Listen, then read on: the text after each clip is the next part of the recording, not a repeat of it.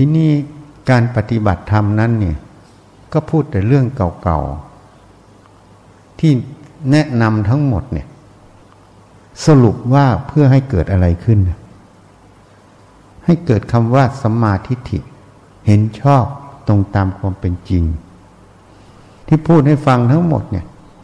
มันเป็นเรื่องของสัมมาทิฏฐิเลย ทั้งหมดที่พูดเนี่ยโดยสรุปเป็นเรื่องของสัมมาทิฏฐิ เพราะการปฏิบัติธรรมคราวที่แล้วก็สรุปให้ฟังแล้ว ปฏิบัติเพื่อหาความจริง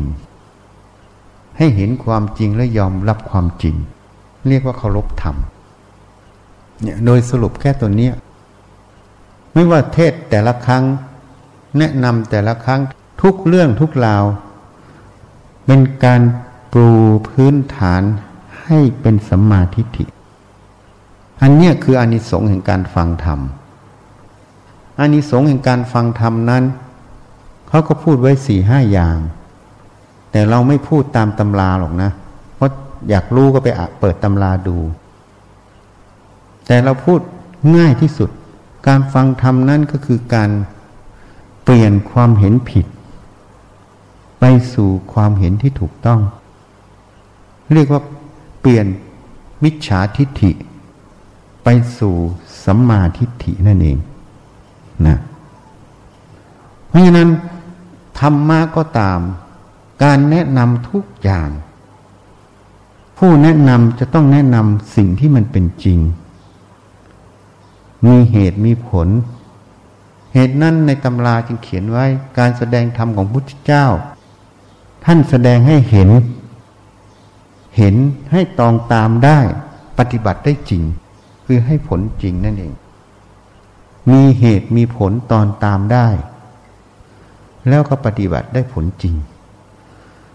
ทำที่แสดงให้เห็น มีเหตุผลตองตามได้และปฏิบัติได้จริงนั้น ก็คือเรื่องความจริงนั่นเองนั้นการแสดงธรรมทุกอย่าง ทุกครั้งจะต้องเป็นสัมมาทิฏฐิ ต้องเป็นเรื่องความจริง จึงเรียกว่าธรรมะ ไม่ใช่ความเห็นหรือการคาดคะเน ถ้าการแสดงธรรมเป็นการคาดคะเน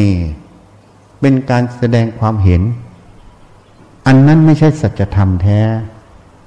อันนั้นไม่ใช่การแสดงธรรม เพราะมันไม่ใช่ธรรมะ เหตุนั้นการแสดงธรรมโดยทั่วไปส่วนใหญ่ ถ้าเราไปพิจารณาดี ๆ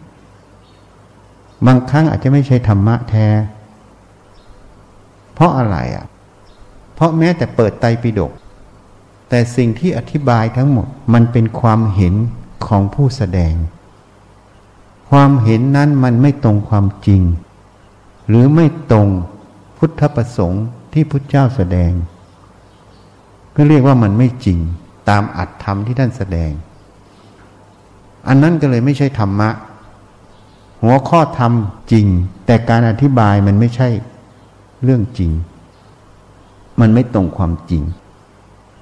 เมื่อไม่ตรงความจริงการไปประพฤติปฏิบัติ มันจึงเป็นเรื่องของความเชื่อ มันไม่ใช่เรื่องของความจริง มันจึงไม่เห็นจริง มันจึงตองตามเหตุผลได้ไม่จริง มันจึงเป็นเหตุผลที่หลอกท่านจึงกล่าวไว้ในกาลมาสูตรอย่าเพิ่งเชื่อ ราะอ้างตักกะไง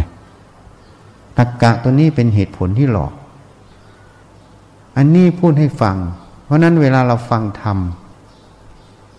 ต้องใช้สติปัญญาพิจารณาตาม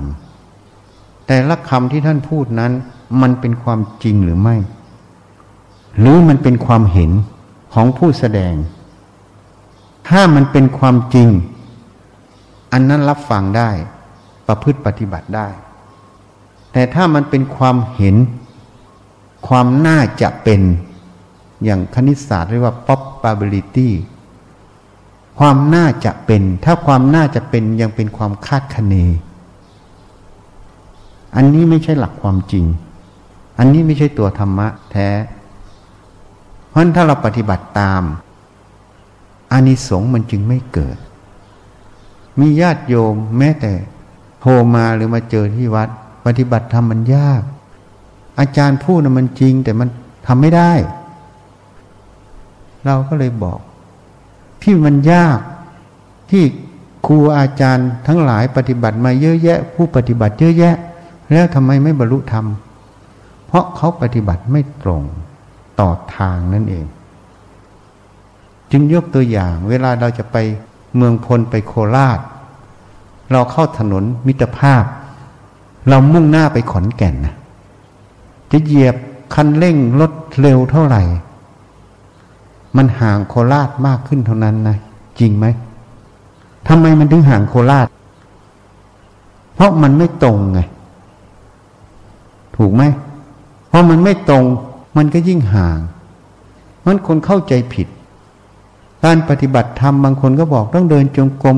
หรือนั่งสมาธิสี่ชั่วโมงหกชั่วโมงแปดชั่วโมง ต้องทำความเพียรให้มากทำให้มาก คนที่ไม่ได้ทำอย่างนี้ มันก็ไม่บรรลุธรรมอันนั้นเป็นความคาดคะเนมันไม่ใช่ความจริง เพราะอะไรอะ เพราะคำว่าทำให้มากนั้น ไม่ใช่เดินจงกรมสี่ชั่วโมงหกชั่วโมงแปดชั่วโมงหรือนั่งสมาธิสี่ชั่วโมงหกชั่วโมงแปดชั่วโมงอันนั้นมันเป็นอิริยาบถหนึ่งและเป็นความเชื่อหนึ่งเฉยๆ จริงๆคำว่าความเพียรให้มากเนี่ยเราต้องศึกษาสิ่งที่พระพุทธเจ้า ท่านก่อนตัดสรู้และตอนที่ท่านแสดงธรรมจักกับปวัตนสูตร สมัยก่อนที่พระพุทธเจ้าจะตัดสรู้เป็นมหาบุรุษ เจ้าชายสิทธัตถานั้นก็ได้ไปศึกษากับอาราละราบทกับอุทธกดาบท จนได้ถึงสมาบัติเจ็ดสมาบัติแปดสมาบัติเจ็ดคือรูปฌานสี่บวกอรูปฌานสามสมาบัติแปดคือรูปฌานสี่บวกอรูปฌานสี่เป็นแปดถามว่าท่านไม่ปฏิบัติจริงเหรอคนที่เขาเข้าสมาบัติเขาได้สมาบัติถึงแปดเนี่ยเขานั่งได้เป็นแปดชั่วโมงสิบชั่วโมงง่ายๆแล้วไม่รู้สึกอะไรเลยพอเข้าฌานที่หนึ่ง ขึ้น ยกจิตเข้าฌานสองเข้าฌานสามเข้าฌานสี่เข้าอรูปฌานหนึ่งอรูปฌานสองอรูปฌานสามอริยฌานสี่อธิษฐานจิตให้อยู่ในอรูปฌานสี่กี่ชั่วโมงก็ได้พอถึงเวลามันก็ถอยออกมาจากอรูปฌานสี่สามสองหนึ่งถึงรูปฌานสี่สามสองหนึ่งก็ออกมาเป็นภาวะปกติ ถามว่ามหาบุรุษคือพระพุทธเจ้าเรา ตอนนั้นทำความเพียรมากไหม ถ้าพูดตามคำจำกัดความที่เราเข้าใจในยุคนี้ นั่งได้สี่ชั่วโมงหกชั่วโมงแปดชั่วโมง แต่พุทธเจ้าเราสมัยเป็นมหาบุรุษ นั่งได้ทั้งวันทั้งคืนน่ะท่านปฏิญาณตนว่าท่านสำเร็จเป็นพระสัมมาสัมพุทธเจ้าไหม ก็ไม่ ท่านไปถามอาจารย์อาราลดาบท อาจารย์ก็บอกว่าความรู้ทั้งหมด เธอเสมอเหมือนเราแล้ว อยู่เป็นอาจารย์ช่วยสอนสิทธิ์กับเราเถิดเราไม่มีสิ่งที่จะสอนเธออีกแล้ว ท่านจึงไปหาอุทกดาบท ก็เพิ่มได้อีกสมาบัติหนึ่งคืออรูปฌานสี่ต้องไปถามอุทกดาบท เธอปฏิบัติได้เสมอเหมือนเราแล้ว ความรู้ทั้งหมด เธอก็รู้หมดแล้ว เราไม่สามารถจะสอนอะไรเธอได้อีกแล้ว เธออยู่เป็นอาจารย์สอนลูกศิษย์กับเราเถอะมหาบุรุษคือพุทธเจ้าเราตอนเป็นเจ้าชายสิทธัตถะก็ไม่ยินดีพอใจในความรู้เหล่านี้ เนี่ยท่านนั่งได้ตั้งเป็นวันวันน่ะ เวลาเข้าอารูปฌานท่านก็อธิษฐานจิตจะทรงฌานไว้กี่ชั่วโมงอะเพราะนั้นการฝึกฌานก็จึงบอกหนึ่งชำนาญในการอธิษฐาน ต้องฝึกให้ชำนาญสองชำนาญในการเข้าสามชำนาญในการตั้งอยู่สี่ชำนาญในการออก นี่นั่นฝึก ทีแรกก็ฝึกขั้นหนึ่งขั้นสองชั้นหนึ่งชั้นสองชั้นสามชั้นสี่เรียงลำดับไปถึงอรูปฌานสี่ทีนี้ก็อธิษฐานเข้าฌานหนึ่งไปถึงฌานสี่เลย ไม่ต้องเรียนขั้นตอนกำหนดเข้าฌานสี่เลยก็ได้ เขาเรียกว่าชำนาญเขาเรียกวสีภาษาบาลีนี่ ท่านนั่งได้นานนะถ้าในยุคปัจจุบันก็ต้องบอกว่าเป็นพระอรหันต์ไง แต่พุทธเจ้าเราไม่เก่าตูการนั่งนานการเข้าฌานเหล่านั้น ว่าท่านเป็นพระสัมมาสัมพุทธเจ้า นี่ ท่านไม่กล่าวตู่เพราะมันไม่เป็นความจริง เพราะถ้าท่านกล่าวอย่างนั้น ท่านก็เป็นผู้หลอกลวง ตนเองนะ หลอกลวงตนเอง ผู้อื่นยังไม่ต้องพูดถึง ท่านมีความจริงใจมีความซื่อสัตย์ต่อตนเอง ท่านจึงไม่ปฏิญาณตน เสร็จแล้วเขาก็บอกว่าทรมานกายอะ่ะ ท่านก็ไปลองดูอะ ตั้งแต่กั้นลมหายใจ เอาลิ้นแตะเพดาน อดอาหารทุกอย่างท่านก็ทำมาหมด พระจิตของท่านเข้มแข็งมาก เพราะคนถ้าจิตอ่อนแอ ไม่เด็ดเดี่ยว ไม่มีทางทรมาน อดอาหาร หรือกั้นลมหายใจได้ขนาดนั้นนี่ จิตใจไม่มีท้อถอย แต่เมื่อท่านทำไปแล้ว ท่านก็มีสติระลึกขึ้นมาได้เพราะสิ่งที่ทำทั้งหมดก็ทำไม่มีใครเสมอเหมือนแล้ว ก็ไม่เห็นที่จะสำเร็จ มรรคผลนิพพานนั่นเอง แสดงว่าการกระทำทางกายเหล่านี้ การนั่งนานไม่ได้ฝึกในจิตอย่างนี้ อันเนี้ยยังไม่ใช่ทาง ท่านจึงย้อนไปพิจารณาตอนอายุเจ็ดขวบ เข้าถึงปฐมฌานปฐมฌานตอนนั้นท่านมีสติรู้อยู่ ไม่น้อมเข้าไปสู่อารมณ์ตรงนั้นนี่ท่านจึงรู้ตัว ท่านจึงทิ้งทุกอย่างแล้วมาพิจารณาดู ร่างกายเนี่ยมันก็สัมพันธ์กับจิต การที่ร่างกายนั้นทรมานมาก จิตมันก็ลำบาก จึงหันมารับประทานอาหาร เมื่อหันมารับประทานอาหาร ปัญจวัคคีย์ก็คิดว่าการกินอาหารนั้นเป็นการมากมากในกาม จึงว่ามหาบุรุษ คลายความเพียรเวียนมามากมากในกาม ก็จึงไม่อยู่อุปถานี่ดูความเห็นของคนนะ กินอาหารก็บอกว่ามากมากในกาม เพราะฉะนั้นในยุคนี้เนี่ย ถ้าย้อนไปในยุคพุทธกาลมันก็ไม่ต่างกัน เพียงแต่เปลี่ยนรูปแบบ การประพฤติปฏิบัติของชาวพุทธบางครั้งก็ถือเข่งถือหย่อนโดยไม่รู้ตัว เมื่อถือเข่งถือหย่อนไม่รู้ตัว แล้วเชื่อว่าการประพฤติปฏิบัติตรงนั้นเพื่อมรรคผลนิพพาน เราปฏิบัติถูกต้องลืมมาวิจัยความรู้ความเห็นความเชื่อตรงนั้น ว่ามันถูกต้องหรือไม่ถูกต้อง อันนี้เรียกว่าย้อนมาดูตนเอง การย้อนมาดูตนเองนั้น ก็ย้อนมาดูความรู้สึกความคิดนึก ความรู้ความเห็นตรงนั้นนั่นเอง การย้อนมาเห็นความรู้สึกความคิดนึกแล้วพิจารณาเหตุผล ว่าความคิดเหล่านี้มันตรงความจริงไหมหรือว่ามันเป็นแค่ความเห็น ถ้ามันตรงความจริงก็เรียกว่าสัมมาทิฏฐิ ถ้าไม่ตรงความจริงก็เรียกว่ามิจฉาทิฏฐิ แปลว่าเป็นแค่ความเห็น ไม่มีความจริงรองรับ อันนั้นอะมันไม่ถูกต้อง ก็ต้องมาแก้ไข สอนตนเอง พิจารณาตนเอง ก็คือพิจารณาความรู้ความเห็นตรงนั้น จึงไปสู่ความเห็นความรู้ที่ถูกต้อง เรียกว่าเปลี่ยนมิจฉาทิฏฐิเป็นสัมมาทิฏฐิ อันนี้เรียกว่าบำเพ็ญเพียรทางจิต การเจริญรูปฌานหนึ่งถึงอรูปฌานแปด อันนี้ยังไม่ใช่การบำเพ็ญเพียรทางจิต เหตุนั้นในตำนานจึงกล่าวไว้ มหาบุรุษเมื่อตัดสินใจแล้ว ในวันเพ็ญเดือนหกท่านก็ตั้งสัจจาธิฐาน แม้แต่เลือดเนื้อจะเหี่ยดแห้ง เหลือแต่หนังและเอ็นหุ้มกระดูก ถ้าไม่บรรลุโพธิญาณเราจะไม่ลุกจากบันลัง คือที่นั่งนั่นเอง ท่านตั้งพระจิตแล้วท่านก็พิจารณาเนี่ยจึงเข้าสู่ เรียกว่าบุพเพนิวาสานุสติญาณเข้าสู่จูตูปาตยานเข้าสู่อาสวัคยายานท่านมาสอน มาวิจัยความรู้ความเห็นในตนเอง ที่เรียนรู้มาทั้งหมด ว่ามันถูกต้องหรือไม่ถูกต้องอะ สิ่งที่ท่านเรียนรู้ทั้งหมด ท่านเรียนตรงไหนอะ ท่านก็เรียนจากคนในยุคนั้นหมด ยุคนั้นบอกว่าต้องทำอย่างนั้นถูก ท่านก็ไปลองดูแล้วกับอาราละดาบทอุทกดามยุคนั้นบอกว่าต้องไปทรมานกายถูกจ้างกิเลส ท่านก็ไปลองดูแล้ว มันก็ไม่ใช่อีกอะท่านถึงย้อนมาพิจารณาความรู้ความเห็นในใจท่านอะที่มันรู้มันเห็นมันเชื่ออย่างนั้นเพราะอะไรอะ มันมีอะไรรองรับ ความเชื่อตรงนั้นน่ะ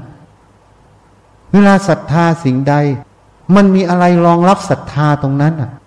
ว่ามันสมควรศรัทธาจริง หรือไม่สมควรศรัทธาจริง นี่ท่านมาวิจัยในจิตของท่าน การที่วิจัยในจิตของท่านก็คือการมาฝึกจิต ฝึกจิตสอนจิตจากมิจฉาทิฏฐิไปสู่สัมมาทิฏฐิ นี่จึงเรียกว่าบำเพ็ญเพียรทางจิต เพราะการบำเพ็ญเพียรทางจิต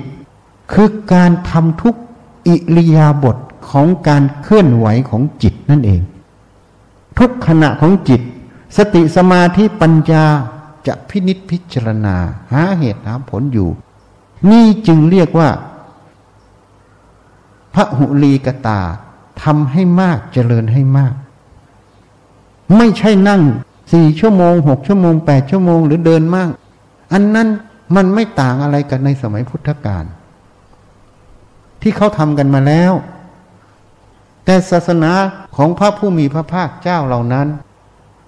เป็นศาสนาของผู้ทรงปัญญา ท่านไม่ได้ปฏิเสธสมาธิ แต่สมาธิต้องเป็นไปเพื่อให้ปัญญาเกิด ไม่ใช่เป็นไปเพื่อความติดยึด สติ ต้องเป็นไปเพื่อการพิจารณาให้ปัญญาเกิด นี่นั้นท่านจึงอาศัยสิ่งเหล่านี้เป็นอุปกรณ์ ในญาณมาพิจารณาจิตของตนเอง นี่เรียกว่าดูตนเอง ถ้าเราดูตนเอง เราจะเห็นการเคลื่อนไหว เห็นความคิดความเห็นความรู้ที่มันเปลี่ยนแปลงอยู่ตลอดเวลา ตามเหตุปัจจัยคือรูปกระทบตาก็รู้ทางตา เสียงกระทบหูก็รู้ทางหู กินกระทบจมูกก็รู้ทางจมูกรสกระทบลิ้นก็รู้ทางลิ้น เย็นร้อนอ่อนแข็งกระทบกายก็รู้ทางกาย แม้แต่คิดนึกธรรมารมกระทบใจก็รู้ทางใจ เมื่อรู้แล้ว มันจะมีความคิดความเห็นออกมา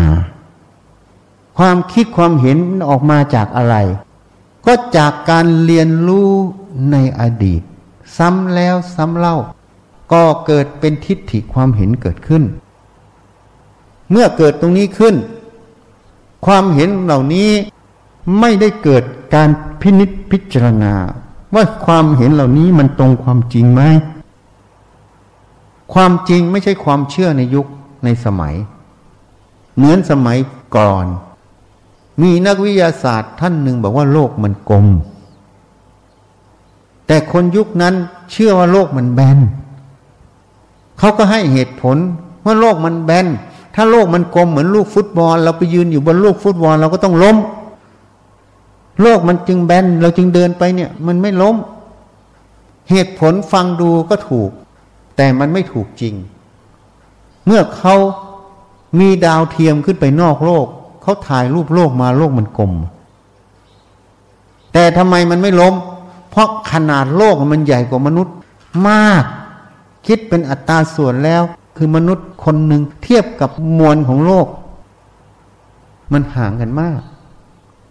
แล้วมันมีแรงโน้มถ่วงที่ดึงให้คนนั้นนะมันอยู่กับพื้น เมื่อเดินลงไปมันก็เดินรอบโลกก็ได้ มันก็ไม่ตกไปไหนอะนี่ เพราะนั้นไอ้ที่บอกว่ามันไม่ล้ม เพราะมันแบนมันก็ไม่ใช่เหตุผลเนี้ยเหตุผลจริง ๆ ที่มันไม่ล้มเพราะโลกมันกลมแต่มันใหญ่ แล้วมันมีแรงโน้มถ่วงดึงมนุษย์ไว้ ใช่ไหมนี่ เพราะฉะนั้นถ้าเราพิจารณาหยาบหยาบเหมือนคนยุคนั้น คนบอกว่าโลกกลมก็เลยถูกฆ่าไงใช่ไหมนักวิทยาศาสตร์ในยุคก่อนที่ความเห็นไม่ตรงเขาก็ถูกฆ่าตายไงแต่พอยุคปัจจุบันมาพิสูจน์แล้ว ไอ้ท่านที่ถูกฆ่าตายเป็นคนที่ถูกต้อง ไอ้คนที่ฆ่าเขานั้นมันกดหมู่ กดพานไง เพราะความเชื่อในความรู้ความเห็น ที่ตัวเองฝังลงมาไม่ได้วิจัย ก็เลยก่อเกิดเป็นความมืดบอดในจิต นี่ มันก็เป็นประวัติศาสตร์ ให้เราได้เรียนอยู่แล้วอะสมัยเด็ก ๆอาตมาก็ได้เรียนเรื่องประวัตินาวิทยาศาสตร์ต่าง ๆ ใช่ไหมอะนี่ เพราะฉะนั้นการบำเพ็ญเพียรทางจิตนั้นเนี่ยทำไมเรียกว่าบำเพ็ญเพียรทางจิต บำเพ็ญนี้ทำให้เต็ม เพียรคือความพยายาม คือวิริยะนั่นเอง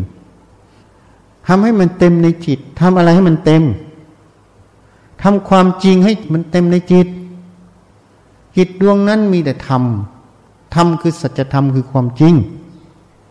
ไม่มีความเท็จอยู่ในจิตนั่นเอง นี่ เหตุนั้นการบำเพ็ญเพียรทางจิต ไม่ใช่การเดินจงกรมมาก ไม่ใช่การนั่งสมาธิมาก ไม่ใช่อะไรสักอย่าง สิ่งเหล่านั้นเป็นรูปแบบภายนอก เป็นแค่เบื้องต้น ของการฝึกสติสมาธิเพื่อจะมาบำเพ็ญเพียรทางจิตเฉยๆคำว่าความเพียรให้มากต้องเพียรทุกขณะจิต ต้องมีสติสมาธิปัญญาทุกขณะของจิต พิจารณา ความรู้ความเห็นเหล่านั้น สิ่งใดเป็นประโยชน์ก็ทำสิ่งใดเป็นโทษก็ไม่ทำสิ่งใดเป็นความเห็นผิดก็ละ การที่จะละความเห็นผิดได้ ก็ต้องเห็นสิ่งที่ถูกต้องที่เป็นความจริง ก็คือสัมมาทิฏฐิเกิดนั่นเอง นี่เหตุนั้นการบำเพ็ญเพียรจังจิต คือการมาฝึกจิตง่ยพูดง่าย ๆ นั่นเอง ให้เห็นความจริงนั่นเองอาตมาตอนเรียนนักธรรมก็สงสัยในพุทธประวัติ พุทธเจ้าท่านสำเร็จเพราะบำเพ็ญเพียรทางจิตบำเพ็ญยังไงบำเพ็ญเพียรทางจิตท่านสำเร็จเพราะบำเพ็ญเพียรทางจิต เรียกว่ามาดูตนเอง เขามาดูตนเองนั่นเองมาดูกายดูใจ ดูกายก็เพื่อใจนั่นเองกายยังเป็นเรื่องนอก สุดท้ายก็มาดูความรู้ความเห็นนั่นเองมาวิจัยมาพิจารณาความรู้ความเห็นนั่นเอง พูดให้อีกภาษาพระก็เรียกว่ามาพิจารณาขันห้าถ้าพูดภาษาเราเลยไม่ต้องไปรู้ภาษาพระหรอก ก็มาพิจารณาความคิดความเห็นที่มันขึ้นมาในใจเรานั่นเอง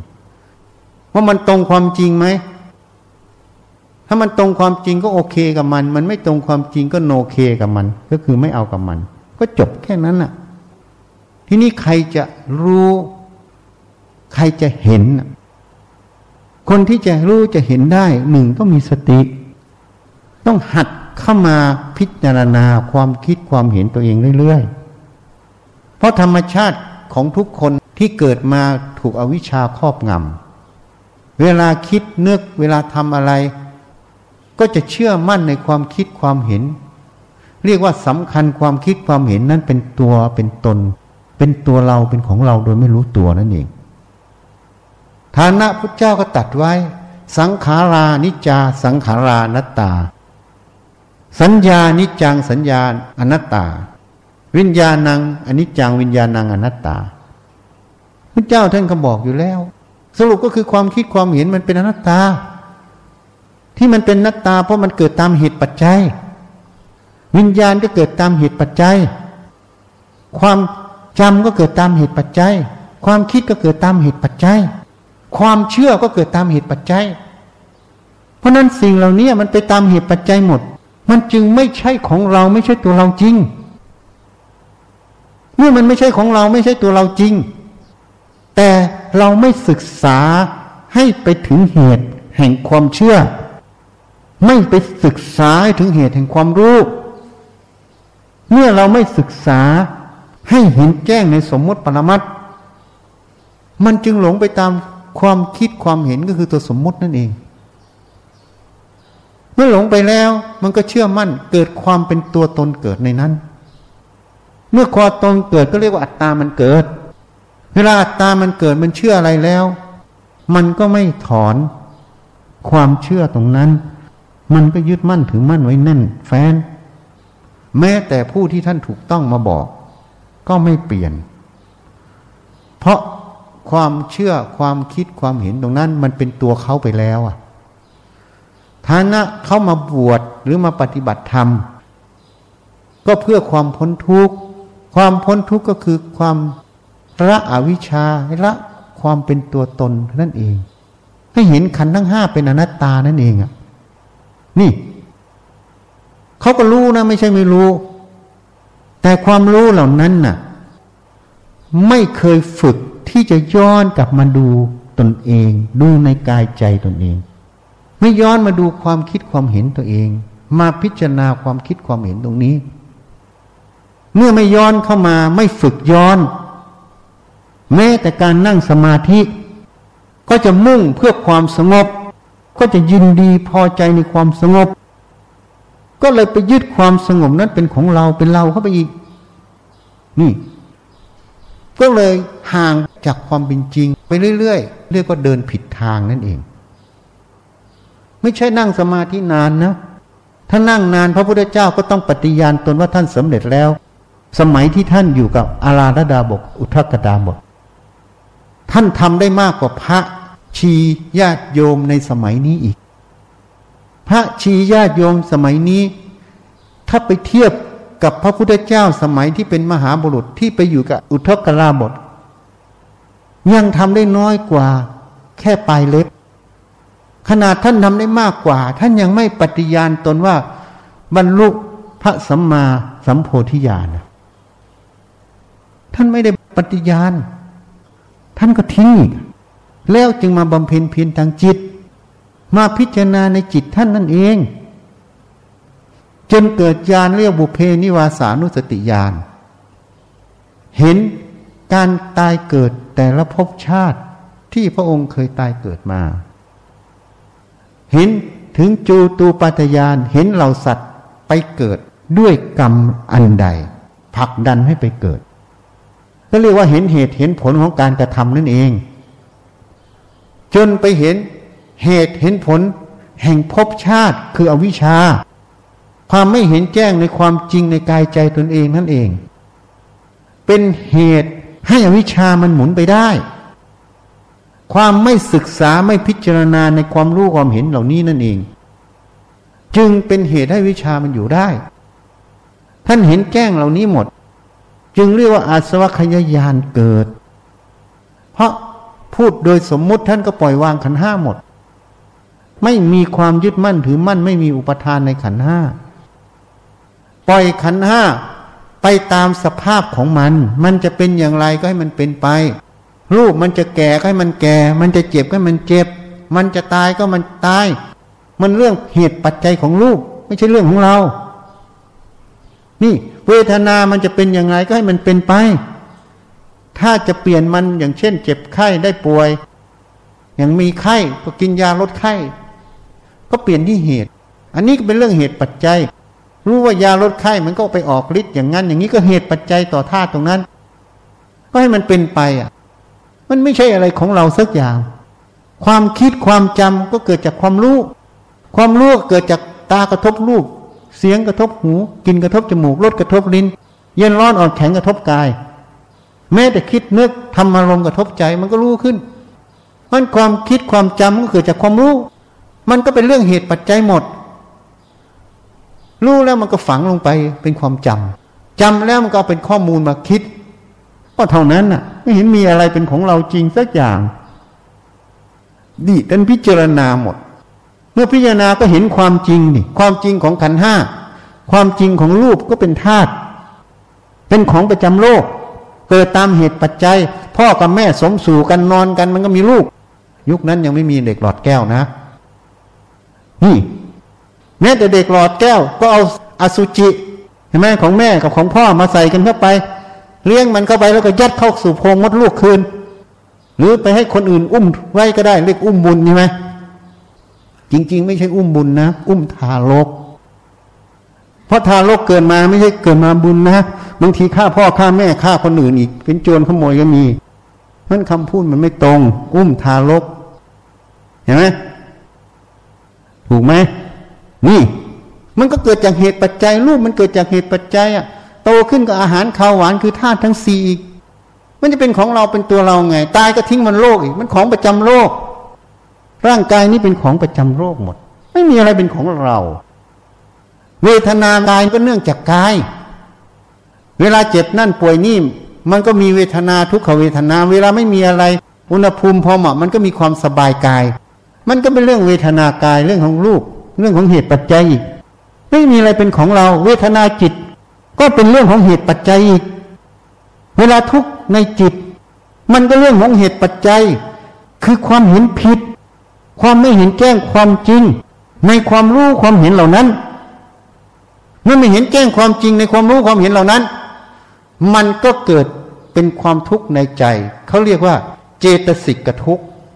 ทุกใจนั่นเอง ถ้ากายยิกกทุกก็เรียกว่าทุกกาย ทุกกายก็เกิดจากของกาย แต่ทุกของใจนั้นเขาเรียกเจตสิกกทุกเพราะความคิดความเห็นมันผิดนั่นเอง ความสำคัญผิด ความไม่เห็นแจ้งความจริงในตนเอง นั่นเองก็คือขันห้านั่นเองนั่นเองก็คือความรู้ความเห็นตรงนั้นนั่นเอง ไม่เห็นแจ้งเหล่านั้น ก็อุปทานยึดมั่นถือมั่นในสิ่งเหล่านั้น ก็เลยเป็นทุกข์นะ ส่วนสัญญาก็เกิดจากความรู้ พอรู้ทางตาหูจมูกลิ้นกาย ก็จำแม้แต่รู้ทางใจเวลาคิดนึกแต่ละครั้งก็จำความคิดนึกอีก อันนั้นมันก็เกิดจากอะไร ความจำก็เกิดจากความรู้ ความคิดก็เกิดจากความจำเวลารู้แล้วจำจำมันก็เอาความจำเหล่านั้นมาเป็นฐานในการคิดมันมันเป็นเรื่องเหตุปัจจัยหมด ไม่มีอะไรเป็นเรื่องของเราเลยสักอย่างนะ ในโลกเนี้ยเป็นเรื่องของเหตุปัจจัยหมด โลกคือกายเนี้ยโลกคือใจเนี้ยมันเป็นเรื่องของเหตุปัจจัยหมด ท่านเห็นแจ้งความจริงตรงนี้ ความหลงความเห็นผิดในเรื่องของลูกเวทนาสัญญาสังขารวิญญาณ จึงไม่มีไงเมื่อไม่มีก็เรียกว่าพระจิตของพระองค์นั้น เต็มไปด้วยสัจธรรมคือความจริง ความจริงคือรูปไม่เที่ยง รูปเป็นอนัตตา ไม่ใช่ของเราไม่ใช่เราไม่ตัวตนของเรานั่นเองเวทนาไม่เที่ยง เวทนาเป็นอนัตตา สัญญาไม่เที่ยง สัญญาเป็นอนัตตา สังขารคือความคิดไม่เที่ยง สังขารคือความคิดเป็นอนัตตา วิญญาณคือความรู้ทางตาหูจมูกลิ้นกายใจ ไม่เที่ยง และเป็นอนัตตา ท่านเห็นแจ้งสัจธรรมคือความจริงของขันธ์ทั้งห้านั่นเอง เกิดตามเหตุปัจจัยหมด ไม่มีอะไรเป็นของเราจริง เมื่อเห็นแจ้งอย่างนี้ อุปทานยึดมั่นถือมั่น หรือความตั้งปรารถนา อยากให้เป็นอย่างนั้น อยากจะให้เป็นอย่างนี้ ก็เลยไม่มีไงเมื่อไม่มีก็เลยไม่มีทุกข์เหตุนั้นท่านจึงกล่าวไว้ปรารถนาสิ่งใดไม่ได้ดังปรารถนา ก็เป็นทุกข์ใช่ไหมก็รู้อยู่แล้วปรารถนาไม่ได้ดังปรารถนาก็ไม่ต้องปรารถนาจะมีทุกข์ไหมง่ายจะตายวิธีละทุกข์อะ ประสบกับสิ่งที่ไม่รักไม่ชอบใจ ก็เป็นทุกข์ใช่ไหมเพราะนั้นสิ่งใดที่เราประสบเราก็อย่าไปรัก อย่าไปชัง อย่าไม่ชอบใจมันสิ ถ้าเราไม่มีตรงไม่ชอบใจมันประสบสิ่งใดมันก็ไม่มีทุกข์แต่ปัญหา เพราะเราถูกอวิชชาครอบงำถูกความคิดความเห็น ที่เราหลงไปตามสมมติสิ่งนี้ชอบใจสิ่งนี้ไม่ชอบใจใช่ไหมถ้าเราเห็นแจ้งสิ่งทั้งหลายในโลกนี้ ไม่ว่าญาติโยมไม่ภูเขาเหล่ากา มันก็เป็นธาตุเหมือนกัน ตัวเราก็เป็นธาตุเหมือนกัน ความคิดความเห็นของเขา ก็เกิดจากเหตุปัจจัยที่เขาเรียนรู้มาทางตาหูจมูกลิ้นกายใจ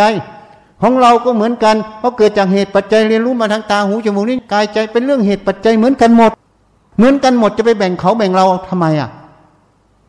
มันก็เป็นสภาพธรรมอันเดียวกัน คือเกิดตามเหตุปัจจัยเหมือนกัน จะมียินดียินร้ายไหมไม่ยินยินดียินร้ายพอเจอคนนี้ ประสบกับสิ่งที่ไม่รักที่ไม่ชอบใจเป็นทุกข์ไหมก็ไม่มี เพราะมันไม่ไปยินร้ายอะไรแล้วมันไม่ตั้งความปรารถนาว่านี้ชอบใจนี้ไม่ชอบใจ ว่ามันประสบอะไรมันก็เหมือนกัน เหมือนตรงไหน เหมือนเป็นธาตุเหมือนกัน เหมือนไปตามเหตุปัจจัยเหมือนกัน เหมือนตามที่มันเป็นของมันเห็นไหมถ้ามีเหตุปัจจัยอย่างนี้ มันก็ต้องเกิดอย่างนี้ ไม่มีเหตุปัจจัยอย่างนี้ มันก็ไม่เกิดอย่างนี้ มันเป็นเรื่องเหตุปัจจัยหมดเหมือนกันเราก็เหมือนกัน ถ้ามีเหตุปัจจัยอย่างนี้ก็เกิดอย่างนี้ ไม่มีเหตุปัจจัยอย่างนี้ก็ไม่เกิดอย่างนี้ ทุกอย่างเป็นเรื่องเหตุปัจจัยหมด เพราะนั้นมันไม่มีอะไรเป็นของเรา มันเป็นสภาพธรรมอันเดียวกัน เพราะนั้นสามีภรรยาถ้าทะเลาะกันนี่แสดงว่าไม่มีธรรม เพราะต่างคนต่างเห็นเป็นของกูของมึงอยู่ ไม่เห็นว่าเขาก็เกิดจากเหตุปัจจัย เกิดจากอาหารข้าวหวานธาตุทั้งสี่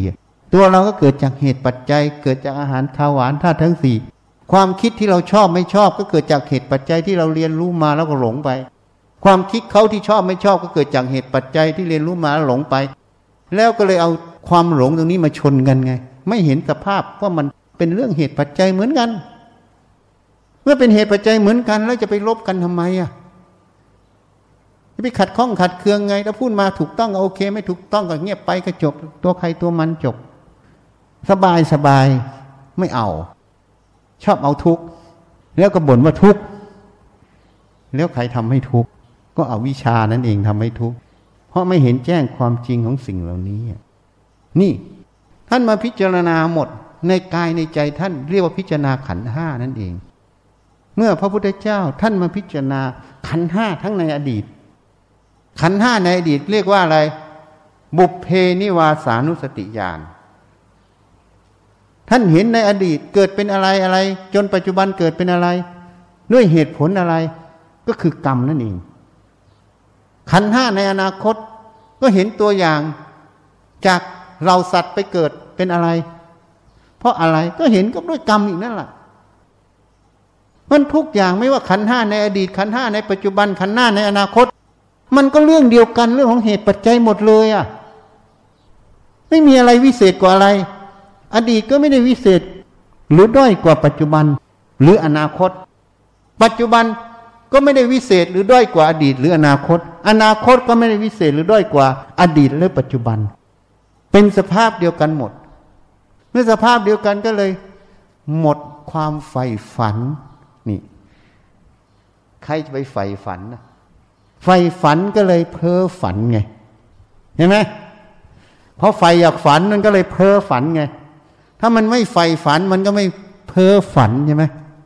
ถูกไหม เนี่ยเพราะไม่เพ้อฝันก็เลยอยู่อะไร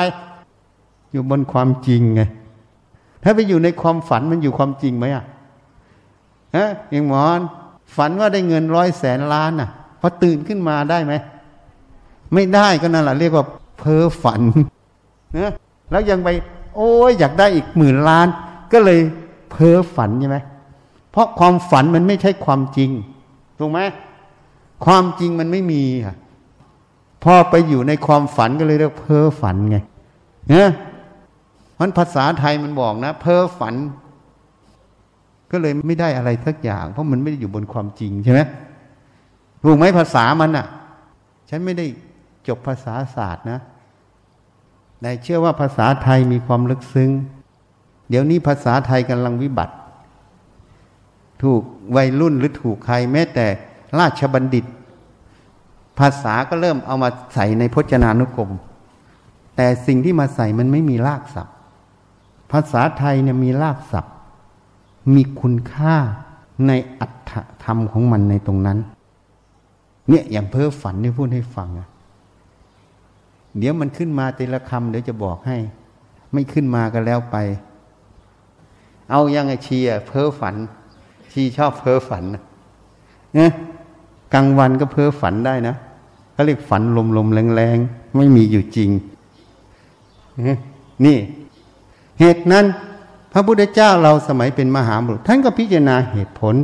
พิจารณาความจริง จนพิจารณาอะไรเป็นเหตุให้ไปเกิดในภพชาติต่างๆ ก็คือกรรม อะไรเป็นเหตุแห่งกรรม เพราะกรรมมันเป็นการกระทำมันทำทั้งดีไม่ดี ดีก็เรียกว่า กุศลกรรมแปลว่าทำด้วยความฉลาดคำว่าดีไม่ดีเนี่ยมันยังไม่ตรงอกุศลกรรมทำด้วยความโง่เขลาคือไม่ฉลาดนั่นเอง ไม่ฉลาดก็แปลว่าโง่เขลาใช่ไหมนี่มันเป็นอย่างนั้น เหตุนั้นท่านก็พิจารณา แม้แต่อวิชชาก็เป็นเรื่องของเหตุปัจจัยอีกนะ ความไม่เห็นแจ้งไม่พิจารณานั่นเป็นเหตุของอวิชชา ความพิจารณาความเห็นแจ้งตรงนั้นน่ะ เป็นเหตุให้อวิชชามันเกิดไม่ได้ เพราะนั้นอวิชชาจึงไม่ใช่ของเราอีกนะ ไม่ใช่ตัวเราอีก ท่านจึงกล่าวไว้ในไตรปิฎกว่าอาวิชชาธาตุไงยังสำคัญอวิชชาเป็นของเราเป็นตัวเราก็ผิดอีกนะ เหตุนั้นการประพฤติปฏิบัติ ถ้าเราเห็นอัตธรรมแท้ๆ ไม่มีการสู้กิเลส ไม่มีการฆ่ากิเลส ไม่มีการทำลายกิเลส อันนั้นเป็นสำนวนหมด ถ้ายังพยายามไปสู้กิเลส ไปฆ่ากิเลส ไปเอาชนะกิเลส ไปทำลายกิเลส ก็ยังสร้างมโนภาพ เรียกว่าเพ้อฝันอยู่ เพ้อฝันว่ามีศัตรูมา เพ้อฝันว่าเราเป็นพระเอก เรามีดาบกายสิทธิ แทงฆ่ามันได้หมดพอตื่นขึ้นมาเป็นยังไงอะ ไม่มีอะไรเลย นั่นแหละเพ้อฝัน การจะสู้กิเลสจะฆ่ากิเลสจะทำลายกิเลสอะไรทุกอย่างน่ะ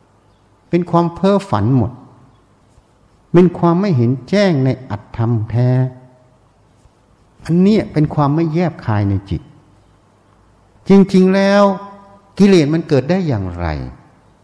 ถ้าเรารู้เหตุของกิเลสเกิด รู้เหตุของอวิชชาเกิด เราก็จะรู้เหตุแห่งอวิชชามันดับ จริง ๆ อวิชชาก็ไม่ได้ดับ ดับนี่เป็นสำนวนให้พูดให้เข้าใจ เพราะถ้าไม่พูดก็ไม่รู้มีภาษามาสื่อกัน จริง ๆ อวิชชามันเกิดไม่ได้ เหตุของกิเลสมันเกิดคืออะไร ก็คืออวิชชามันเกิด เมื่ออวิชชาเกิดมันจึงเป็นเหตุให้ โมหะคือความหลงมันเกิด เมื่อโมหะความหลงมันเกิด มันจึงเป็นเหตุให้โลภะโทสะมันเกิด สามตัวนี้คือโมหะ โลภะโทสะท่านเรียกว่าอากุศลละมูล มูลคือรากเง่า รากเง่าของอกุศลคือโมหะ โลภะโทสะแต่จริง ๆ แล้วรากเง่าของโลภะโทสะโมหะ คืออวิชานั่นเองเหตุนั้นในปฏิจจสมุปบาท ท่านจึงขึ้นอวิชาเป็นต้นไงนี่ มันอยู่ตรงนี้ เพราะฉะนั้นถ้าเรารู้เราเห็นแจ้งความจริงตรงนี้ ทีนี้อวิชามันเกิดได้อย่างไรอะ วันนี้จะพูดให้ชัดแจ้งนะอวิชามันก็เกิดจากอะไร เอายกตัวอย่างเรื่องการก่อสร้าง เอาเรื่องการผูกเหล็กก็ได้เอาผูกเหล็กคานเนี่ย ถ้าเราไม่ศึกษาในแปลนที่เขาออกแบบมาให้ชัดแจ้ง เวลาเราไปผูกเหล็กไปใส่ขนาดเหล็ก เราจะใส่ได้ถูกต้องไหมเฮ้ขนาดโยมที่วัด บอกว่าให้ใส่เหล็กยังไง ผูกยังไง วางปอกยังไงพอถึงเวลาผิดหมดเลยอะ ทำไมผิด เพราะไปคิดว่าต้องทำแบบคานที่เคยทำมาไง นี่ อันนี้สัญญาทำงานแล้วนะ เพราะจำได้ว่าเคยทำคานตัวอื่นอย่างนี้ คานตัวใหม่นี้ก็ต้องทำแบบเดิมไง แต่ไม่ได้ดูเหตุปัจจัยว่าโครงสร้างของคานนั้นมันเปลี่ยนไป นี่ เหตุนั้นตรงที่ไม่เห็นแจ้งความจริงและทำผิดตรงเนี้ย นี่แหละเรียกว่าอาวิชามันเกิด อวิชชาคือความไม่เห็นแจ้งความจริงในเรื่องนั้น เมื่อไม่เห็นมันก็หลงไปตามอะไร ตามความคิดความเห็นคือสัญญา ที่เคยทำในอดีต ว่าเคยทำอย่างนี้ต้องเป็นอย่างนี้ นี่ เมื่อหลงแล้ว มันก็พูดและกระทำไปตามความหลงตรงนั้น นี่มันเป็นอย่างนั้นเห็นไหมเวลาบอกคนมาช่วยวัด จะวางปอกยังไง อันนี้เป็นวจีกรรม เวลาไปผูกปอกไปทำปอก อันนี้เป็นกายกรรมนะแต่กายกรรมวจีกรรมตรงนี้มันผิดหมด เพราะมันไม่ตรงแปลนเพราะนั้นอวิชชาตรงนี้จะไม่เกิดได้อย่างไรอะก็ต้องใช้สติในการดูแปลนใช่ไหม ใช้สมาธิตั้งมั่น ไม่วอกแวกในการดูตรงนั้นพอดูนั้นเราไปคิดนั้นคิดนี้วอกแวกไปเรื่องนั้นเรื่องนี้ ดูเป็นตรงนั้นมันจะจบไหมสำเร็จไหมไม่สำเร็จนี่สมาธิตู่ตรงนี้ทำงานตรงนี้ ต้องคู่กับสติขณะนั้น สติระลึกรู้ดูเป็นสตินี้อยู่ที่ตา ตานั้นดูเป็นโครงสร้าง สติสมาธิก็ตั้งมั่นอยู่ตรงนั้น เห็นไหมตาที่ดูนั้นน่ะ สติมันกำกับอยู่ตรงนั้น สมาธิมันคู่กับตรงนั้น ปัญญามันก็ไข้ควรเหตุผล ค่อยๆ พิจารณาไป จุดนี้เป็นยังไง จุดนี้เป็นยังไง แป้นนี้ต้องใช้เหล็กขนาดเท่าไหร่ ใช้ปอกขนาดเท่าไหร่ ต้องไปวางยังไง ลักษณะยังไง จะตัดเหล็กยังไง มันจึงจะประหยัด ไม่สูญเหล็กเปล่าเหตุนั้นที่นี่เหล็กใช้เกือบทุกเส้นนะไม่ให้เหลือทิ้งอะ เพราะอะไรเงินญาติโยมทั้งนั้นเลยอะบางทีเราก็คิดผิด ก็เงินญาติโยมฉันไม่ได้หานี่ มันมาให้ฉันเองนะ ฉันไม่ได้ไปขอมันอะ มันให้ฉันเอง ฉันก็ใช้เพื่อฟุ่มเฟือยเพื่อสบายดิฉันจะใช้ยังไงก็ทิ้งก็ได้ ฉันไม่ต้องหาเดี๋ยวก็มาใหม่ อันนี้เป็นความเห็นผิด เพราะถ้าเราใช้แบบนั้น มันก็คือการไม่ใช้สติปัญญา ให้เกิดประโยชน์สูงสุดในวัตถุสิ่งนั้น นี่มันเห็นผิดแล้วนะ มันผิดแล้วนะ ไม่ใช่มันถูก ยิ่งเงินญาติโยมมาก็ต้องพิจารณากว่าเขาจะได้แต่ละบาทแต่ละสตังเนี่ยเขาต้องใช้สติปัญญาใช้แรงกายของเขาไปแลกมา หรือใช้แรงความคิดไปแลกมา เมื่อเขาได้มาแล้วเขามาให้เราเนี่ยเขาก็หวังบุญกุศลตรงนั้น เมื่อเขาหวังบุญกุศลตรงนั้น เราจะมาทำของเขา เสียหายอย่างนี้มันสมควรแล้วหรือ แล้วสิ่งที่เขาหามาบางคนเขาก็ประหยัด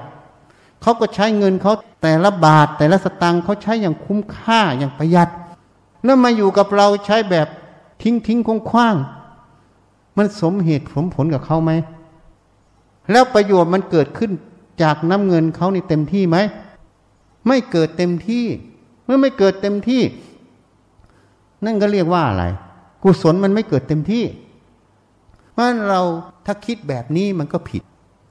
ต้องทำให้มันเกิดประโยชน์สูงสุด ต้องใช้สติปัญญาในการใช้ตรงนั้น ให้มันเกิดประโยชน์สูงสุด อันนี้เรียกว่าอานิสงส์มันเกิด ก็ต้องพิจารณาหมดนี่ เพราะฉะนั้นเมื่อเราพิจารณาแปนแล้วเนี่ย เราก็เห็นเมื่อเราเห็นแล้ว เราก็ไปวัดไปผูกเหล็กไปตัดเหล็กได้ตามแปนนั้นถูกไหม ราะนั้นเมื่อเราศึกษาตรงนี้เรียบร้อย ความไม่รู้จริงในการทำงานตรงนั้นมันเกิดไหม ไม่เกิด ก็เรียกว่าอาวิชามันดับ เข้าใจไหมอวิชามันดับ จริง ๆอวิชามันไม่ได้ดับ เพราะมันไม่ได้เกิด มันถูกทำแท้งตั้งแรก เข้าใจยังเด็กมันไม่มีโอกาสเกิด เพราะมันแท้งไปตั้งแต่แรก เพราะไม่มีเหตุให้มันเกิด อะไรที่เด็กไม่ให้มีเหตุมันเกิด อย่างเช่น แม่มันตายใช่ไหมมันก็ไม่มีอาหารหรือไม่อดอาหารไม่อาหารไป เด็กมันก็ไม่สมบูรณ์มันก็แท้งออกมานั่นเรียกว่ามันมีเหตุให้มันเกิด ถูกไหมอันนี้เหมือนกัน เมื่อเราพิจารณาความจริงตรงนั้นหมดแล้ว เข้าใจเหตุผลตรงนั้น ชัดแจ้ง การไม่รู้แจ้งในตรงนั้น เกิดได้ไหมเกิดไม่ได้ เมื่อเกิดไม่ได้ความหลงจะเกิดได้ไหมก็เกิดไม่ได้ ที่นี่ความคิด มันคิดไปถึงความจำที่เคยผูกเหล็กในคารอื่นๆ ในอาคารอื่นพอมันจำไปตรงนั้น มันจะเชื่อความจำนั้นไหม มันก็ไม่เชื่อ มันต้องพิจารณาความจำนั้นอีก ที่มันจำว่าจะพ้องผูกอย่างนั้นอย่างนี้เนี่ย ก็ต้องย้อนมาดูมันปัจจุบันนั้นอะ ว่าคานมันเป็นลักษณะเดียวกันไหม เขาเขียนเป็นออกมาอย่างนี้ไหม ถูกไหม เพราะฉะนั้นเมื่อมาเห็นแล้ว มันไม่ตรง จะเชื่อความจำนั้นไหมการไม่เชื่อความจำนั้นแหละคือการละความหลงในความจำตรงนั้น ในความรู้จำตรงนั้น เข้าใจไหมนี่ความหลงมันเกิดอย่างนี้ เพราะนั้นเมื่อมันไม่เห็นแจ้งความจริงในความรู้ตรงนั้น มันจึงหลงไปตามความรู้ตรงนั้น คือสมมุติที่มันทำงาน นี่ เมื่อมันหลงไปตามความรู้ตรงนั้น อย่างเช่น มันหลงไปในความจำมันก็ไปตัดเหล็ก ผูกเหล็กทำเหล็ก ตามความจำที่เคยทำแต่มันไม่ตรงกับแปลนถูกไหมถูกไหมนี่ เพราะฉะนั้นการที่มันพอใจไปตัดเหล็กผูกเหล็กนั้น มันเรียกว่าอะไรโลภะมันเกิด มันยินดีพอใจไป แต่ถ้าเป็นเรื่องที่มันไม่ยินดีพอใจ มันก็ขัดเคืองใจก็เป็นโทสะเกิด เพราะมันหลงความรู้ตรงนั้น การที่มันหลงความรู้ตรงนั้นเพราะมันไม่เห็นแจ้งในความรู้ตรงนั้น นี่มันเกิดอย่างนี้อันนี้พูดตัวอย่าง การก่อสร้างให้ฟังก็น้อมมาเทียบเคียงในความรู้ความเห็นในกายใจเรา เหตุนั้นอวิชชาเกิดเพราะอโยนิโสมนสิการ การทำในใจไม่แยบคายไม่พินิจพิจารณา ให้เห็นแจ้งความจริงเหตุผลตรงนั้น จึงหลงไปตามความรู้ตรงนั้น จึงกระทำไปตามความรู้เรียกว่าโลภะโทสะมันเกิด นี่มันเป็นสเต็ปส่วนใหญ่ในอภิธรรมเขาจะเขียนอวิชชาคือโมหะเจตสิกเขาเขียนแค่นี้นะ มันก็ถูก แต่ยังไม่ตรง อวิชชามันมันเป็นตัวหนึ่ง ไอ้โมหะนี่มันเป็นขบวนการ ถ้าพูดถึงชาวนะของจิตชาวนะแรกมันเป็นอวิชชาเกิดชาวนะตัวที่สองที่ต่อจากชาวนะแรก มันเกิดจากตัวอวิชชาเป็นโมหะนั่นเองชาวนะที่สามจึงเกิดเป็นตัวโลภะ หรือโทสะมันเกิดต่อกันเป็นลูกโซ่อย่างเนี้ย เป็นปฏิริยาทุกโซ่ นี่ เหตุนั้น คนที่บอกว่าทำงานแล้วไม่ได้ปฏิบัติธรรมนะผิดนะ บางสำนักก็สอนห้ามทำงาน เพราะเขาคิดว่ามันเป็นงาน แต่เขาไม่เห็นถึงอัตธรรม คือสติสมาธิปัญญามันทำงานนะ สติสมาธิปัญญามันทำงานร่วมกัน นั้นเรียกว่ามักเดินไงมักตัวนี้จึงใช้ทั้งงานภายนอก ใช้ทั้งงานภายในจิต เพราะจิตดวงนั้นถ้ามีสติปัญญา เฉลียวฉลาดแล้ว มันไม่โง่รู้เฉพาะใจตัวเองหรอก งานการอะไรมันซื่อบื้อ เป็นคนโง่มันไม่ใช่นะ งานการภายนอกมันก็เป็นเรื่องเหตุปัจจัย งานการภายในจิตขันทั้งห้ามันก็เรื่องเหตุปัจจัย เมื่อท่านเห็นแจ้งเหตุปัจจัยรู้จักวิเคราะห์วิจัย พิจารณาเหตุปัจจัยแยกแยะแต่ละประเด็นออกได้ แล้วท่านจะแยกแยะงานภายนอกแต่ละประเด็นออกไม่ได้ได้เหรอเพราะนั้นงานภายนอกมันก็เลยเป็นเงินงานภายในไง เรื่องขันห้าก็เป็นเรื่องเหตุปัจจัย เรื่องก่อสร้างก็เป็นเรื่องเหตุปัจจัย มันเลยเหมือนกันไม่ได้แยกกันออกเลย ไอ้ที่แยกน่ะคือตัวสมมุติ นี่พอไม่เห็นแจ้งในสมมุติตรงนี้ ก็เลยมาสอนกันผิดๆปฏิบัติธรรมห้ามทำงานไง ก็เลยเป็นเหตุให้คารวาสไม่สามารถบรรลุพระโสดาสกิทานาคาลหันได้ เพราะไม่มีมรรคคือทางเดิน แต่ในสมัยพุทธกาลพระพุทธเจ้าพยากรณ์ คารวาสที่สำเร็จพระโสดาสกิทานาคาลหันเยอะแยะ แล้วพวกนี้ไม่ได้บวชดด้วยทำงานเลี้ยงชีพนี่แหละ แต่ทำไมบรรลุทำได้ เพราะท่านเหล่านี้เนี่ยใช้สติสมาธิปัญญาพิจารณาในงานข้างนอก แล้วท่านก็ย้อนสติปัญญาตรงนี้ยมาพิจารณากายใจขันห้าของท่าน ท่านจึงเห็นแจ้งความจริงทั้งภายใน เห็นแจ้งความจริงภายนอก จิตท่านเป็นพระรียเจ้า แต่ท่านก็ยังทำงานภายนอก เพราะท่านเห็นว่ามันเป็นเรื่องของธาตุเรื่องของเหตุปัจจัย เรื่องของการอาศัยอยู่เฉยๆเมื่อลมมันยังไม่ดับ ร่างกายยังต้องการปัจจัยทั้งสี่ก็ต้องทำมาหาเลี้ยงชีพเป็นสัมมาชีโวนี่ท่านเห็นตรงนี้ ท่านก็ทำของท่านไปเป็นปกติ เพราะนั้นคนเราไม่รู้หรอกว่าคนนี้เป็นพระโสดาสกิทานาคา เห็นแต่พระรูปนั้นพระโสดาพระสกิทาพระนาคาพระหันแต่วงเล็บพุทธเจ้าไม่พยากรณ์เพราะอะไรอะ เพราะท่านเหล่านั้นยังไม่เห็นเหตุปัจจัย ยังหลงอยู่ในการประพฤติปฏิบัติเชื่อเหมือนอาลาลดาบท อุทกดาบท เชื่อว่าสมาบัติเจ็ดสมาบัติแปดพ้นจากกองทุกไง นี่ก็เลยไม่ต่างอะไรกับในสมัยพุทธกาล เหตุนั้นจะไปดูท่านเหล่านั้น บอกว่านี่เป็นพระโสดาสกิทานาคาลัน บอกไม่ได้ไง เพราะเขาไม่มีป้ายบอกไงก็เป็นโยมธรรมดาก็ทำหน้าที่เขาไปตามปกติ แต่ในจิตใจเขาที่เห็นแจ้งหลักธรรมเหล่านี้ เขาก็นำหลักธรรมเหล่านี้ไปประพฤติทางกายทางวาจาทางใจ ทั้งงานภายนอก ทั้งงานภายในจิต คือขันห้าเห็นแจ้งงานภายนอกเรื่องเหตุปัจจัยเรื่องของธาตุหมด งานภายในจิตขันห้าก็เป็นเรื่องเหตุปัจจัยเรื่องของธาตุหมด ไม่ได้ต่างกันเลยนะ เห็นเหมือนกันสองอย่างเนี่ยเหมือนกัน ก็เลยเป็นรูปนาม เลยละสมมุติโดยไม่รู้ตัว ไม่มีอะไรต่างกัน สมมุติจึงครอบงำจิตดวงนั้นไม่ได้ แล้วก็รู้เหตุผลอีกที่ต้องทำงานภายนอกเนี่ย ก็เพราะลมมันยังอยู่มันให้ทำถ้าลมดับมันก็ไม่มีใครไปทำ เฮ้คุณน้องน้อยจะไปทำไหมลมมันดับแล้วจะไปโรงพยาบาลไหมไปไม่ได้ มีแต่เข้าเตาเข้าเมนนะยิงไหมอะลมมันอยู่ไปทำทำเพื่ออะไร ก็เพื่อเงิน ใครว่าทำงานแล้วไม่ได้เพื่อเงิน ไม่เชื่อหรอก เพื่อเงินเพื่ออะไร ก็เพื่อมันแลกเป็นปัจจัยสี่คืออาหารเครื่องนึ่งห่มที่อยู่อาศัยยารักษาโรคหรือก็ไปโรงหมอไง เจ็บป่วยก็ไปโรงหมอไปจ่ายไงโรงพยาบาลเอกชนต้องจ่ายเงินนะ ไปเขาไม่ได้ให้ฟรีนะ ก็ต้องอาศัยเงินนั่นเอง ก็คือปัจจัยสี่นั่นเอง แต่การกระทำของเรานั้น ไม่ได้ทำเพื่อช่อโกงคดโกงเขาทำเป็นสัมมาอาชีโวไง นี่ เมื่อเห็นแจ้งอย่างนี้ทุกอย่างก็เลยเป็นเรื่องของสิ่งสมมุติหมดทำก็เพราะอาศัยมันอยู่ ก็รู้เหตุผลอีก อยู่แล้วจะอยู่ไปธรรมดาก็ไม่ใช่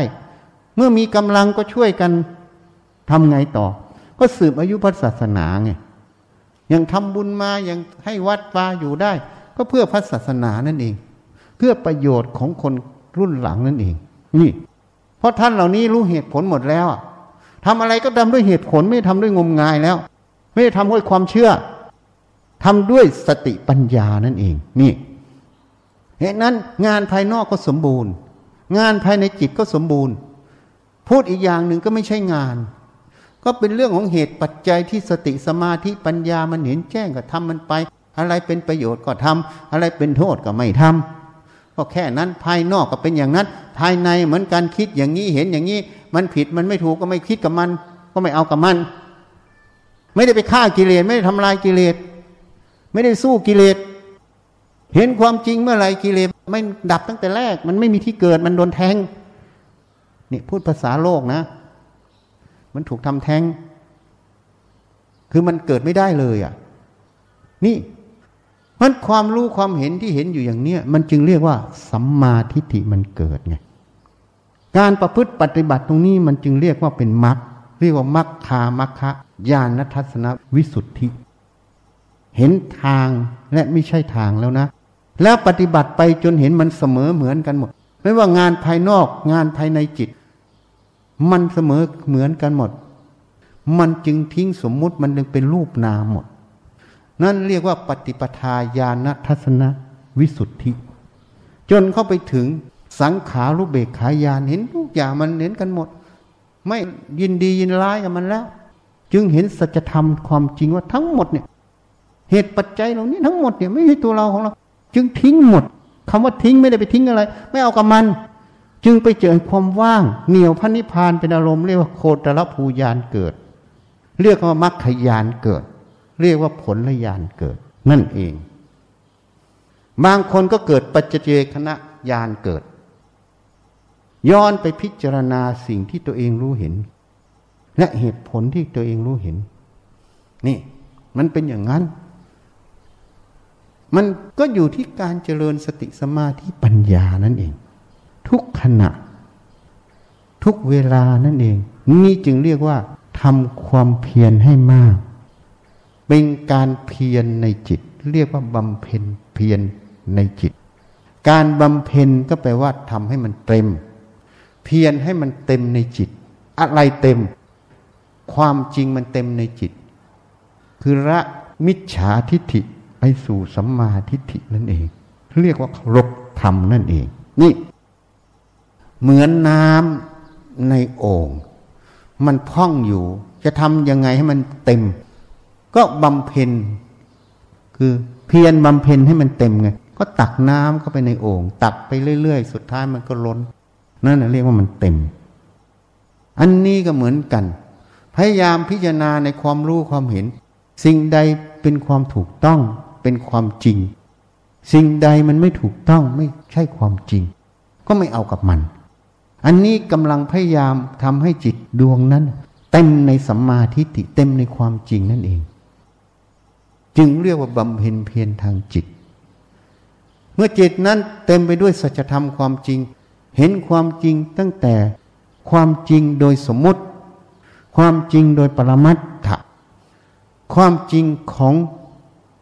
สังกตธาตุความจริงของอสังกตธาตุเป็นอย่างไร เห็นแจ้งหมด ก็เข้าถึงพระนิพพานนั่นเองนี่ทีนี้มีคำถามว่า ญาติโยมคารวาสที่เขามีสติปัญญา เขารู้เหตุปัจจัยเขาพิจารณาเหตุปัจจัย เขาคาดการไม่ว่าในอาชีพในอะไรถูกต้องเขาทำไมไม่บรรลุธรรม ที่เขาไม่บรรลุธรรมเพราะอะไร เพราะมันเป็นเรื่องเหตุปัจจัยข้างนอก แต่เขาไม่ย้อนกลับมาพิจารณา เอาสติสมาธิปัญญา ย้อนเข้ามาพิจารณาเหตุปัจจัยภายในคือความรู้ความเห็นขันห้าหาความจริงของตรงนี้ เมื่อเขาไม่หาความจริงย้อนมาพิจารณาในกายใจตนเอง จึงไม่เห็นแจ้งเหตุปัจจัยในกายใจตนเอง ก็เลยไม่บรรลุธรรมที่นี่ผู้ปฏิบัติธรรมนั้น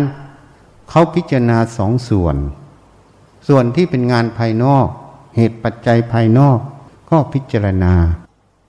เหตุปัจจัยภายในคือความคิดความเห็น ความรู้ตัวขันห้าเขาก็พิจารณาอีกเพราะความจริงมันเป็นอย่างไร มันไม่เห็นแจ้งไรมันหลงสิ่งใดอยู่ มันทำไปด้วยเหตุผลใด นี่เขาย้อนมาพิจารณา เพราะนั้นเมื่อเขาพิจารณาเห็นแจ้งความจริงภายในภายนอก เวลากิจการงานสิ่งใด ภายนอกเขาก็เห็นแจ้ง มันไม่มีตัวบัง แต่คารวะที่เก่ง แม้จะเก่งยังไง มันก็มีตัวบังอยู่ คือความสำคัญในความคิดความเห็นความรู้นั้นเป็นตัวตนอยู่ มันยังมีตัวนี้บังอยู่ นี่มันต่างกันตรงนี้ เพราะนั้นคนที่ปฏิบัติธรรม ภายนอกภายในเขาคู่กันไป แต่คนไม่ได้ปฏิบัติธรรม จะมุ่งแต่ภายนอก เรียกว่าจิตส่งนอก ที่นี่คนไปแปลจิตส่งนอก ไม่คิดไม่นึก ไม่คิดเรื่องราวอะไร เป็นเรื่องที่ผิด เป็นการตีความคำสอนหลวงปู่ดุลผิดผิด จิตที่ส่งออกนอก เป็นสมุทัย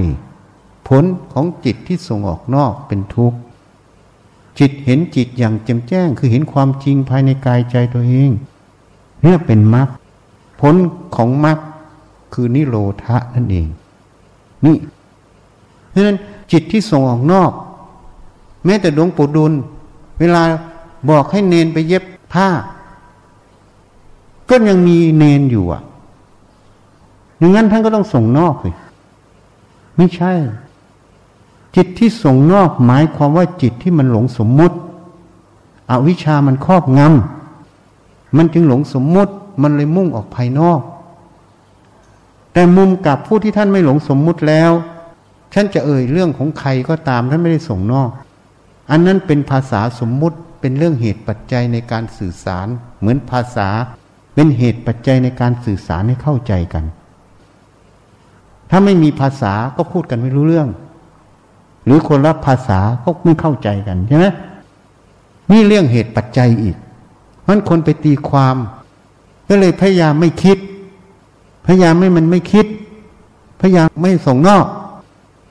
อันนี้ตีความตามมิจฉาทิฏฐิที่เห็นผิด ก็เลยประพฤติปฏิบัติผิด เวลาตายก็ไปเกิดเป็นพรมเพราะได้แค่สมาธิ แต่ไม่ใช่สมาธิโลกุตระนะ เป็นสมาธิโลกีเพราะสมาธิโลกุตระต้องเห็นขันห้า ต้องมาวิจัยขันห้า มาเห็นตนเองนั่นเอง นี่มันก็เลยไปตีความคำสอนหลวงปู่ดูนี่ คิดเท่าไหร่ก็ไม่รู้ ต่อเมื่อหยุดคิดจึงรู้ แต่ก็ต้องอาศัยความคิดแหละจึงรู้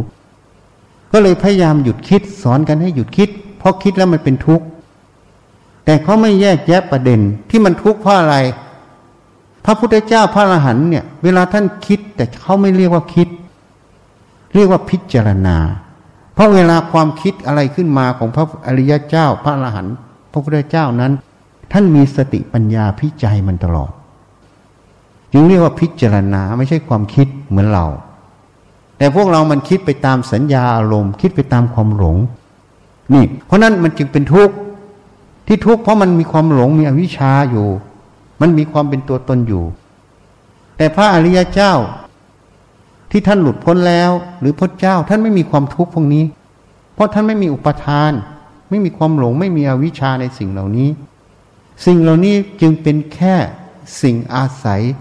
ให้ท่านทำประโยชน์ในโลกนี้เท่านั้น เป็นสมมุติไว้ใช้งานนั่นเอง นี่ เพราะนั้นเขาไปตีความคิดเท่าไหร่ก็ไม่รู้ต่อเมื่อหยุดคิด จึงพยายามไปหยุดคิดพอหยุดคิดก็เลยไปทำสมถกรรมฐานที่เป็นโลกีอย่างนะ ไม่ใช่โลกุตละ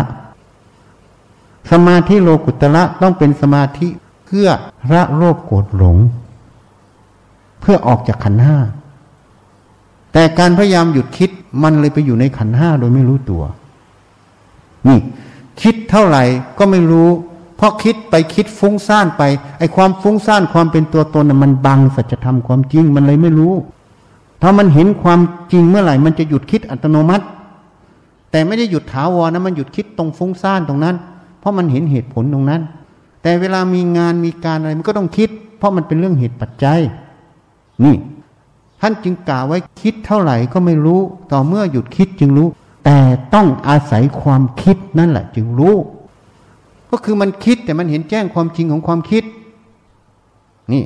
มันต้องอาศัยความคิด เพราะความคิดนั่นแหละถูกสติปัญญามันอาศัย จึงมุมกลับจึงเป็นตัวปัญญานั่นเอง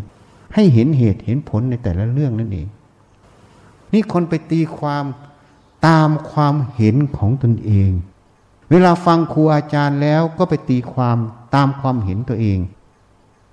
แล้วก็ไปสอนตามความเห็น แต่มันไม่ตรงอัตธรรมแท้ มันก็เลยเป็นสมถกรรมฐานโดยไม่รู้ตัว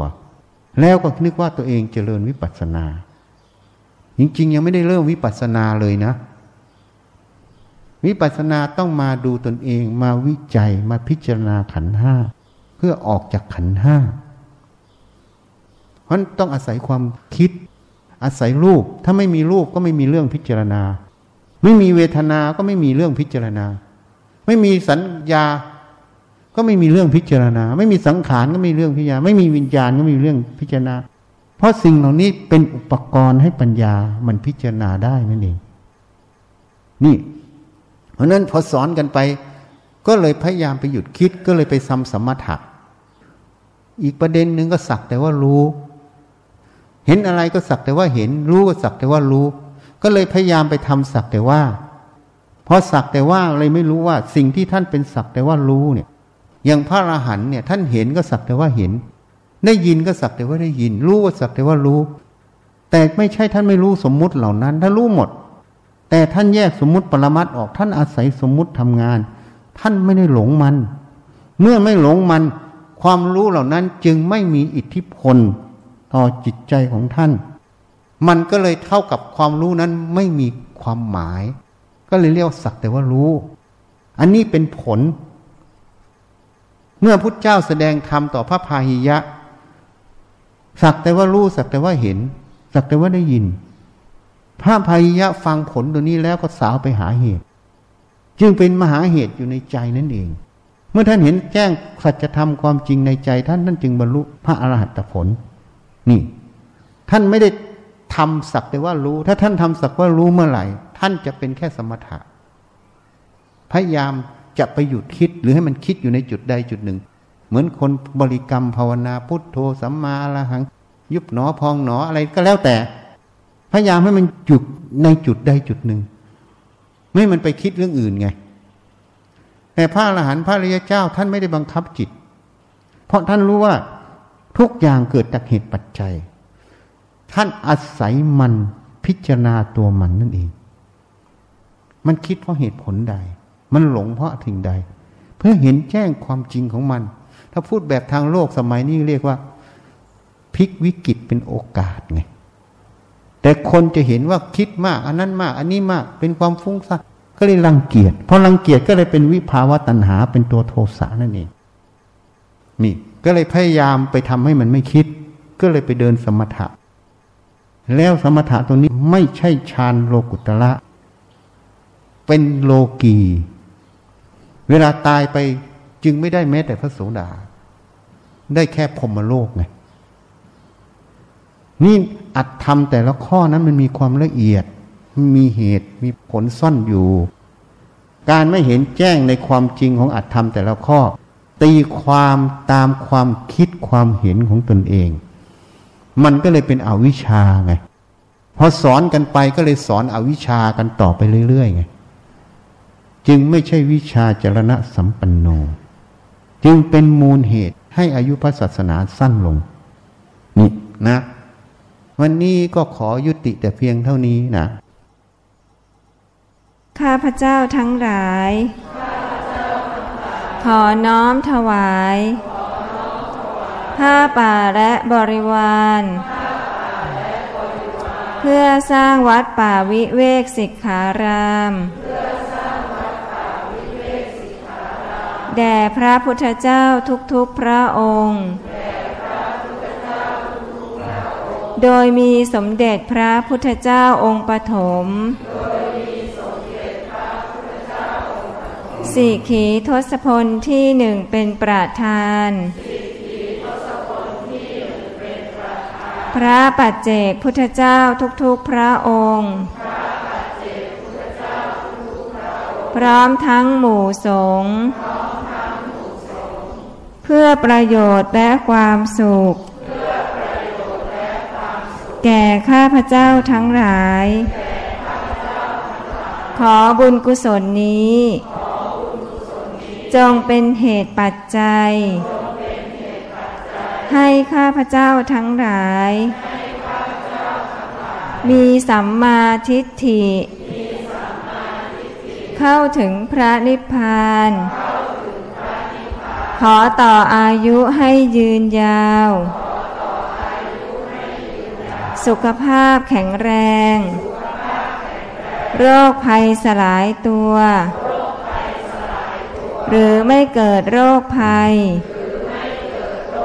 ขอให้แค้วค่าจากโรคระบาดนี้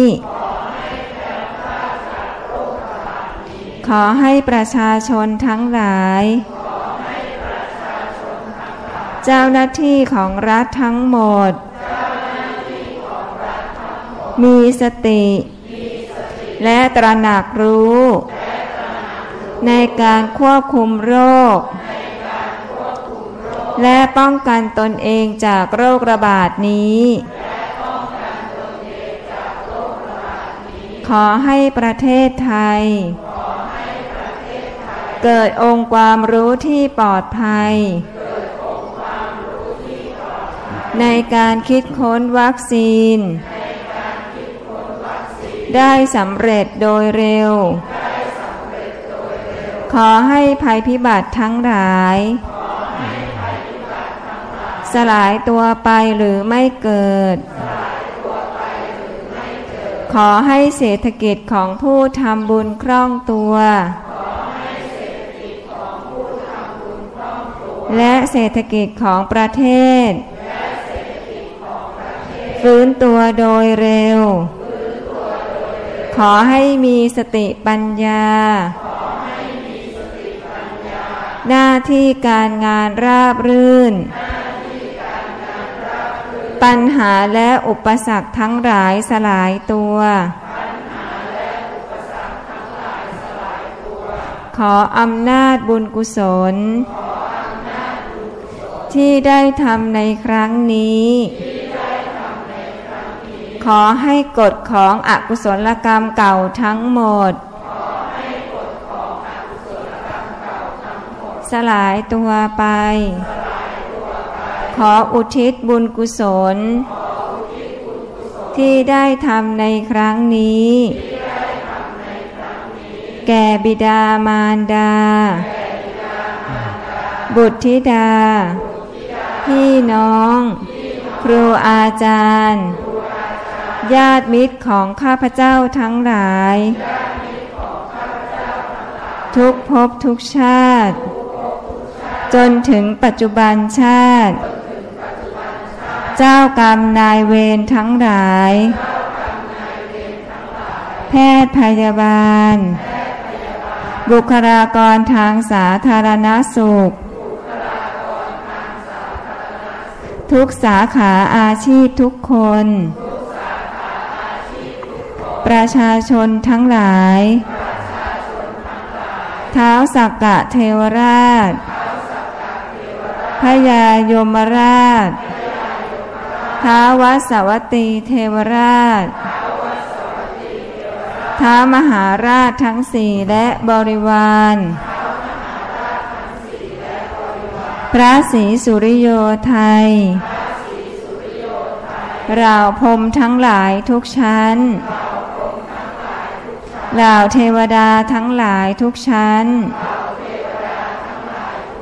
นายบัญชีและบริวาร เจ้าที่เจ้าทางเหล่าพญานาคทั้งหลาย โอปาติกะทั้งหลาย สัมภเวสี เปรตจิตวิญญาณที่มีรูปและไม่มีรูป สัพพสัตว์ทั้งหลายทุกภพทุกภูมิ ขอให้มีส่วนได้รับ และอนุโมทนาในผลบุญครั้งนี้ ท่านใดมีทุกข์